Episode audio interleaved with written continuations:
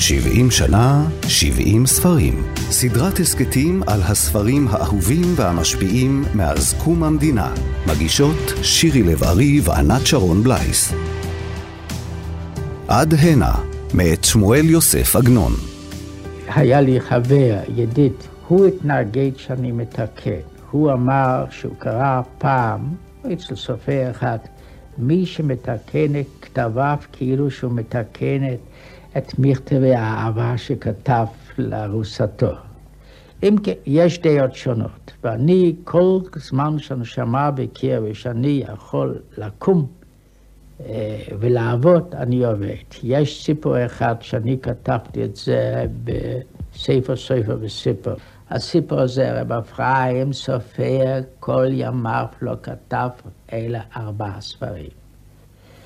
פעם אחת בקברו נזכר שיש בספר אחד איזה טעות.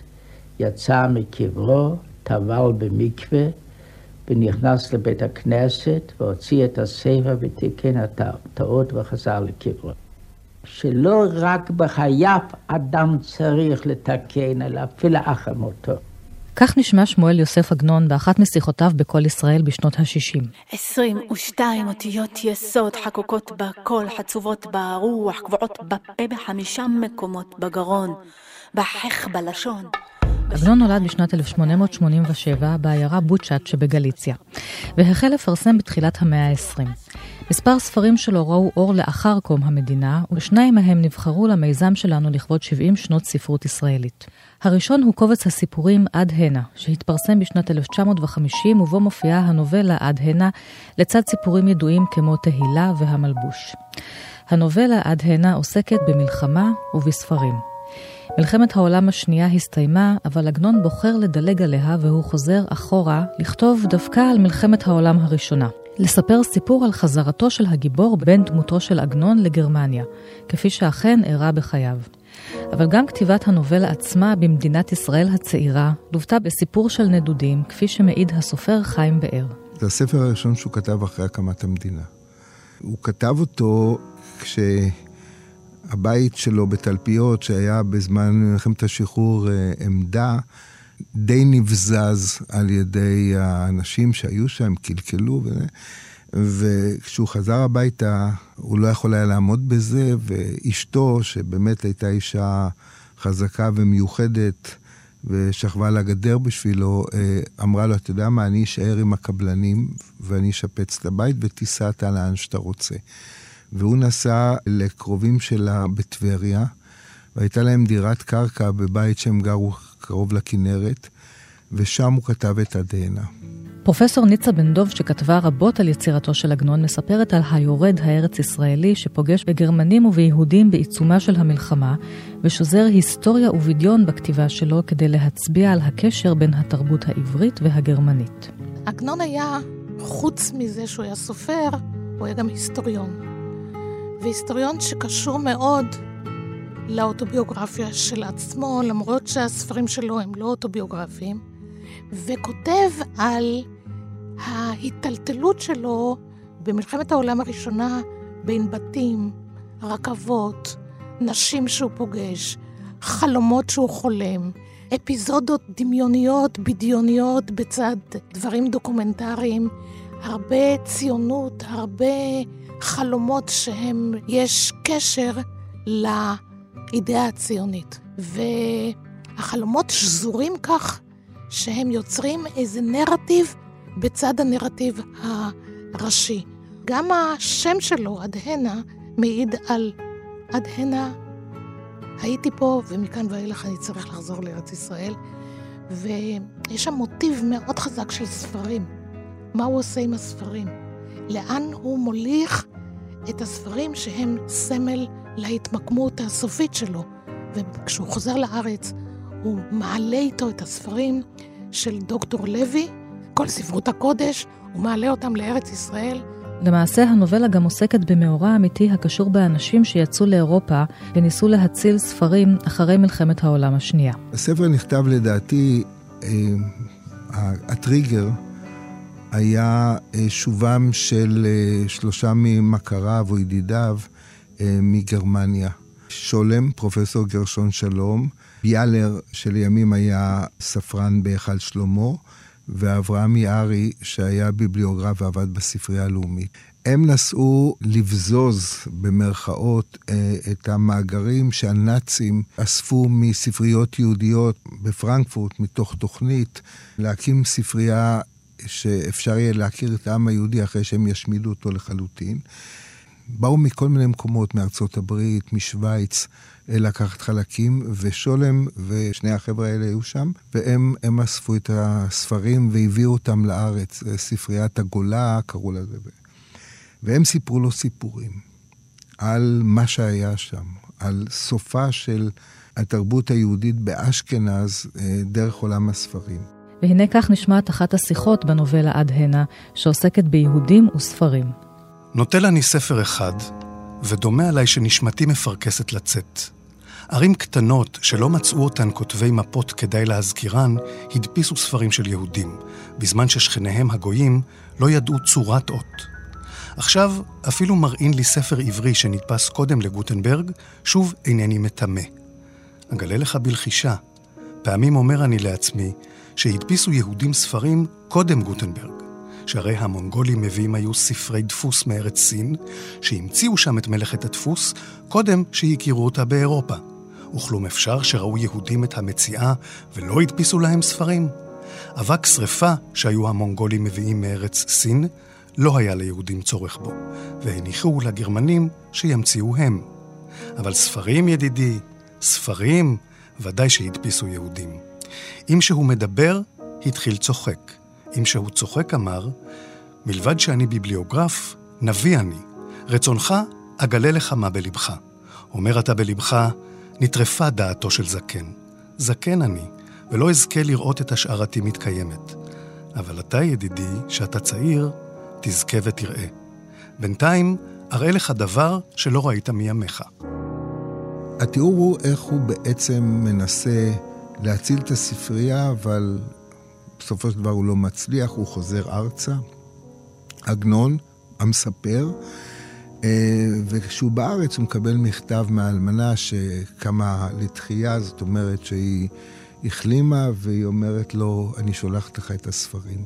והוא בונה בביתו כמה חדרים כדי לקלוט את הספרים, אבל הספרים בדרך. זאת אומרת, הספרים לא הגיעו. ובעצם, אם אנחנו רוצים, אם תרצו, הסיפור הזה הוא מה קורה למורשת התרבותית של חוכמת ישראל, חוכמת ישראל שהייתה בגרמניה, באוסטריה, ומה קרה למורשת של חוכמת ישראל בדרכה. ברור שהמורשת הזאת גלתה ממקומה הטבעי והיא הולכת למקום חדש, האם זה יהיה ארץ ישראל. ובעצם עגנון אומר, אני לא יודע אם אנחנו נהיה ממשיכיה של התרבות היהודית הקלאסית. זאת אומרת, לא בית המדרש. זה לא בית המדרש, זה הספרייה של הדוקטור לוי, שבעצם, אם תרצו, זה יהדות מודרנית, יהדות מערבית. את זה עגנון, זה הנושא של הספר.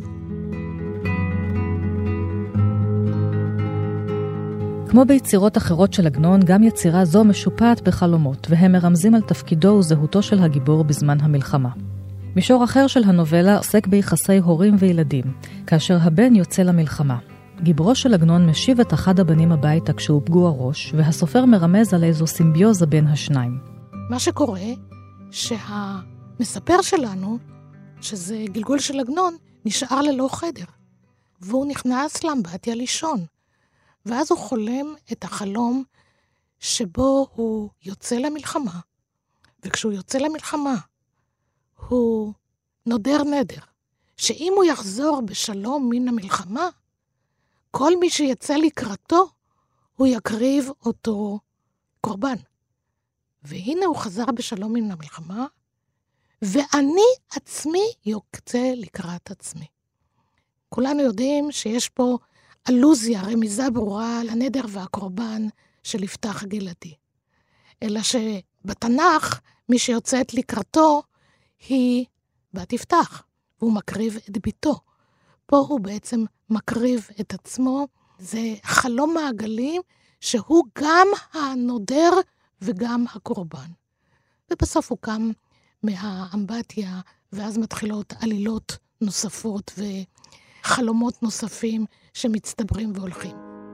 ככלל אפשר לומר כי קובץ הסיפורים עד הנה עוסק בגיבורים שיוצאים למסע הרחק מביתם, וכשהם שבים אליו עליהם להיאבק על מנת למצוא את מקומם וזהותם מחדש.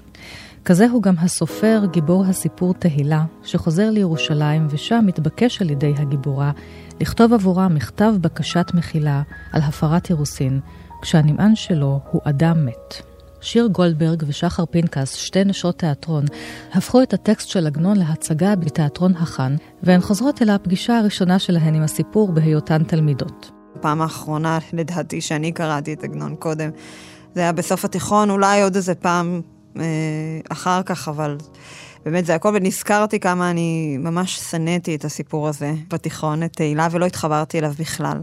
וכשהגענו אליו שוב, פתאום עולם שלם ומופלא אה, נפתח בפנינו, אה, של שפה באמת מופלאה, שפה בורט, פיוטית מאוד, וזה היה פשוט יציאה למסע, למסע ארוך שעד היום אנחנו עדיין אה, ככה שוות לעגנון. גם אני. תהילה לא היה הסיפור האהוב עליי, אני אהבתי הכי את בדמי המאה.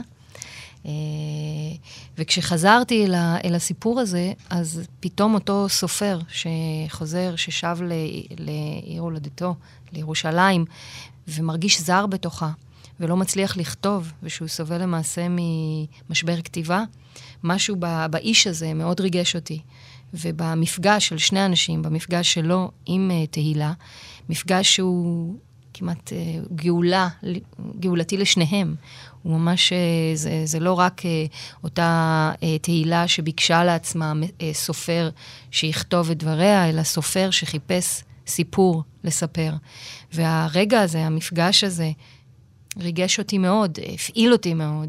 נטלתי את הנוצה וכתבתי, והדברים אותם סיפרה כמו נהר שוצף פרצו ממני, בחדוות כתיבה כמותה איני זוכר. כתבתי על היום בו הכריז אביה על האירוסין, כיצד קרא את התנאים, על הרגע בו שמעה כי בנה טבע. כתבתי את כל אשר סיפרה ותיארתי את מראה פניה כשדיברה על עברה. ביקשתי מחילה משרגא וכתבתי את מחילתה שלה. וכשסיימתי, קראתי לפניה את המכתב. המפתח שלי להיכנס אל תוך הסיפור היה דרך הסופר. דרך אותו יוצר שלא הצליח, אה, שלא הצליח למצוא מילים, שהיה צריך למעשה לפגוש את תהילה ואת הצורך שלה בשביל שהוא יוכל למצוא אה, את עצמו שוב, את היצירה שלו. אה, זה לא רק יצירה זה לא רק באמת סיפור על מפגש בין שני אנשים, אלא זה מפגש שמדבר על יצירה ועל כתיבה.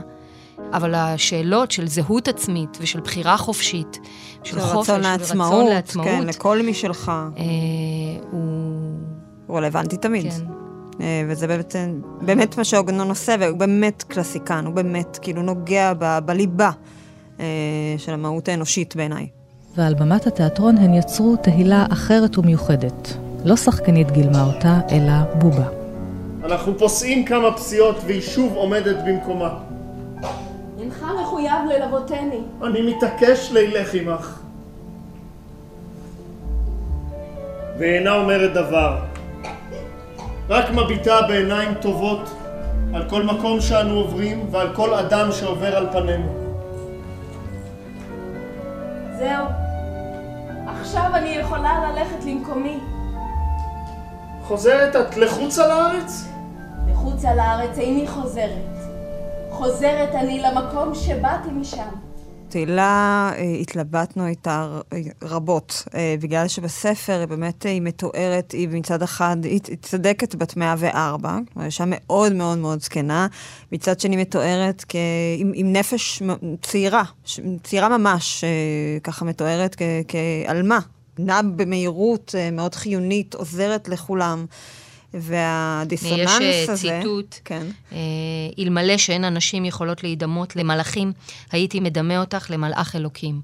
אומר אה, הסופר, כשהוא במפגש הראשון שלו. אז התלבטתי רבות בעצם אה, את מי אני מחפשת שתגלם את תהילה, וככה נפגשנו. שיכולה להיות גם אה, בת 104 וגם וגם, צעירה. וגם גם צעירה וגם בת 104, ואיך בכלל עושים מין החלאה שכזו, וככה באמת מתוך מצוקה, פתאום אה, איזה רגע בין, בשיחה ביני לבין שחר, אמרנו, אולי בעצם היא לא צריכה להיות אנושית, כי היא מתוארת כלא אנושית. ואז חשבתי מה יכול להיות, ובתיאטרון הדבר הכי אה, מופלא מהבחינה הזאת זה באמת בובה או חפץ, כי כשמחיים אה, אה, חפץ באמת אפשר בעצם להשליך עליו את כל התכונות האנושיות, שלפעמים הוא גם יוצא יותר אנושי מאדם. ואז בעצם בחרנו לגלם את דמותה בבובה. כששחקנית צעירה, תמר אלקן, היא בעצם מפעילה אותה. ובסופו של דבר גם יש מין איזה איחוד בינה לבין אה, תהילה שהיא בובה אה, שמוצבת כזקנה בת 104. שמואל יוסף עגנון זכה פעמיים בפרס ישראל, בשנים 1954 ו-1958, והוא כמובן גם הסופר הישראלי היחידי, לפחות עד לכתיבת שורות אלו, שזכה בפרס נובל לספרות. זאת בשנת 1966. בקובץ הזה בעצם כולם יוצאים וחוזרים. אה, בתהילה המספר חוזר לירושלים ופוגש אותו, אותה תהילה, וזה ברור שהוא ה, הוא הסופר שלה, סופר הסתם שלה, מי שיכתוב את, ה, את קורות חייה כדי לבקש מחילה. מתקיימות ביניהן שבע פגישות, שבו היא מספרת לו לסירוגין את סיפורה, ובסופו של דבר היא נותנת לו חופש יצירתי, והיא אומרת לו, עכשיו כתוב את הסיפור שלי, והיא מתה. השיבות האלה הן בעצם וריאציות שונות של השיבה של עגנון אל, אל ארץ ישראל. שיבה שהצליחה, שיבה שהיא שיבה מאוחרת, שיבה שהיא הכרחית, שיבה כדי למצוא מקום לבגדים, כי יש שם גם מוטיב של בגדים באדהנה, וגם המלבוש. אה, בעצם המלבוש, כל נושא הבית, המלבוש הוא, הוא בית לגוף, כן? הבתים והספרים הם המוטיבים המתגלגלים בכל יצירתו של עגנון, אבל באדהנה, בקובץ כולו וגם בסיפור, יש לזה איזו הדגשה כמעט אה, אובססיבית. אלה בעצם שלושה יסודות שנותנים לאדם חיים, גם במובן הרוחני, אבל גם במובן הפיזי. מלבוש, ספר ובית. אני חושב שכל דבר שהוא מספר שהוא ניסה לכתוב, הוא לא הצליח לכתוב. זאת אומרת, עגנון אומר באיזשהו מקום, ביום שאני הודעתי שאני, אה, יש לי תוכנית לעשות משהו, או דיברתי את זה אפילו עם, עם, עם, עם אשתי, עם חבריי, עם זה, באותו רגע הספר התפוגג. הקסם, הקסם של ספר יכול להתקיים רק אם אתה דוגר עליו ב... בצד, כמו שיין צריך לתסוס בחביות סגורות במרתף. 22 אותיות יסוד חקוקות בקול, חצובות ברוח, קבועות בפה בחמישה מקומות בגרון, בחך בלשון. בשיניים, בשפתיים. עד כאן התוכנית על קובץ הסיפורים עד הנה מאת שמואל יוסף עגנון. באולפן ענת שרון בלייס, תודה לאמוץ פרידמן על קטעי הקריאה, תודה לענת אורי וליטל אמירן, ולתיאטרון החאן על האישור להשתמש בקטעים מתוך ההצגה תהילה.